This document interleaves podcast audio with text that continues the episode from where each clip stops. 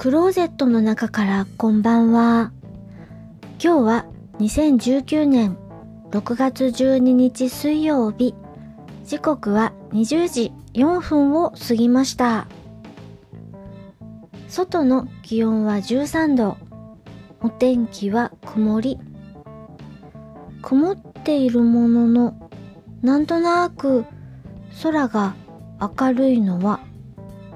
もうすぐ夏至が近いから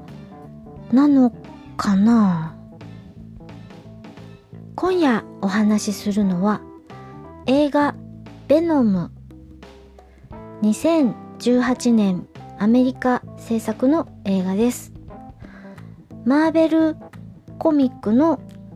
アメコミヒーローものの映画です。この映画はアベンジャーズとは違う世界観のアメコミヒーローで、アベンジャーズには交わらないと思います。もしかしたら交わることもあるのかなと思わなくもないですが、詳しいことはよくわからないんですけれども、スパイダーマンと関係のある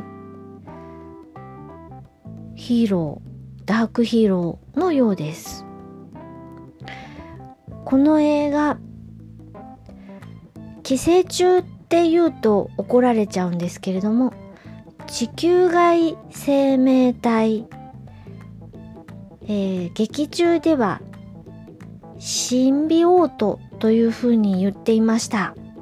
この地球体生命、地球外生命体。形がスライムみたいに不定形で、スライムほどぐにょぐにょしてるわけじゃなくて、もうちょっとトゲトゲした感じの生命体。地球外生命体が地球にやってきて、このシンビオートというのは生物に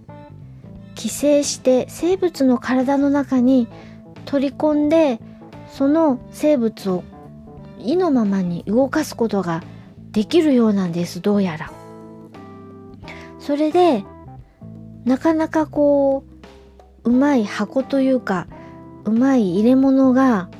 見つからないんですけれどもここで主人公のジャーナリスト名前がエディ・ブロックさんっていう男性ジャーナリストがいるんですけれどもこの人の体にぴったり適合するんです。だからアメコミヒーローものもちろんなんですけれどもバディムービーみたいな様相も呈しています。でも一人で演じられるバディブムービーもの？みたいでそれでもまああのベノムっていうこの地球外生命体のお名前なんですけれどもベノムさん役の声優さんはいます。別の声の人が当てています。でもベノム自体はさっきも言ったようにドロドロした寄生していない限りスライムみたいなおもちゃのスライムみたいなドロドロした感じのものなので体に寄生して初めて自分のこう目があって口があって足があってみたいな形にやっとなれるようなそんな変わった生命体です寄生虫っていうとなんだかすごく怒るみたいなのででもまあ人の体に宿る生命体があれやこれやと事件を起こし事件を解決するみたいなお話なんです。この映画何が面白いのかというと私バイクチェイスが一番楽しめました。画面はくるくる動くしいつもギリギリだしバイクと車の追いかけっこするシーンはとっても面白かったですこの映画続編もどうやらあるようでエンドロール後に何やら訳ありな人が出てくるのでその人が次は敵役となってベノム2みたいなものができるんじゃないかなと思っています。アメコミ映画が好き。うーんバディものムービーが好きという方にとってもとってもおすすめできる映画です。これ、マーベルの映画なのになぜだか主人公の元カノ、えっ、ー、と、アン、アンさんっていう名前の元カノさんが出てくるんですけれども、なぜかセリフで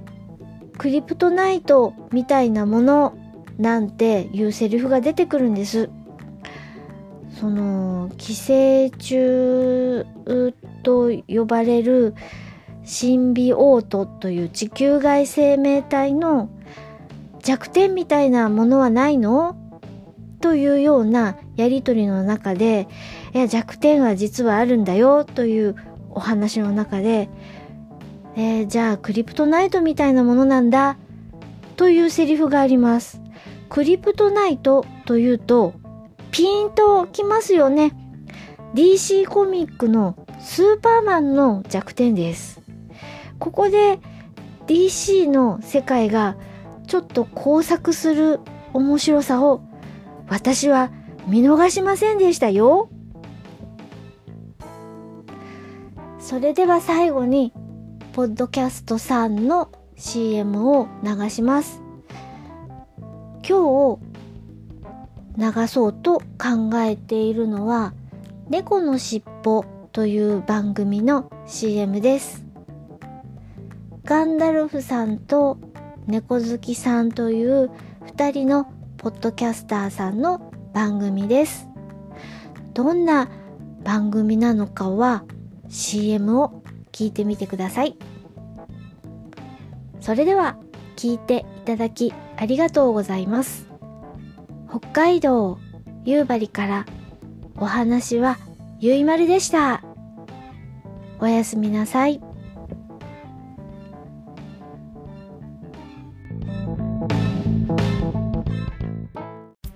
ねえねえ猫好きさん猫のしっぽポッドキャストって何からできてるの？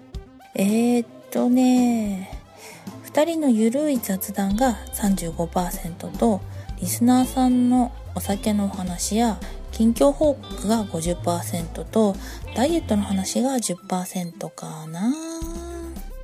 あれ？猫の話は？残り5%で。だから尻尾なのか。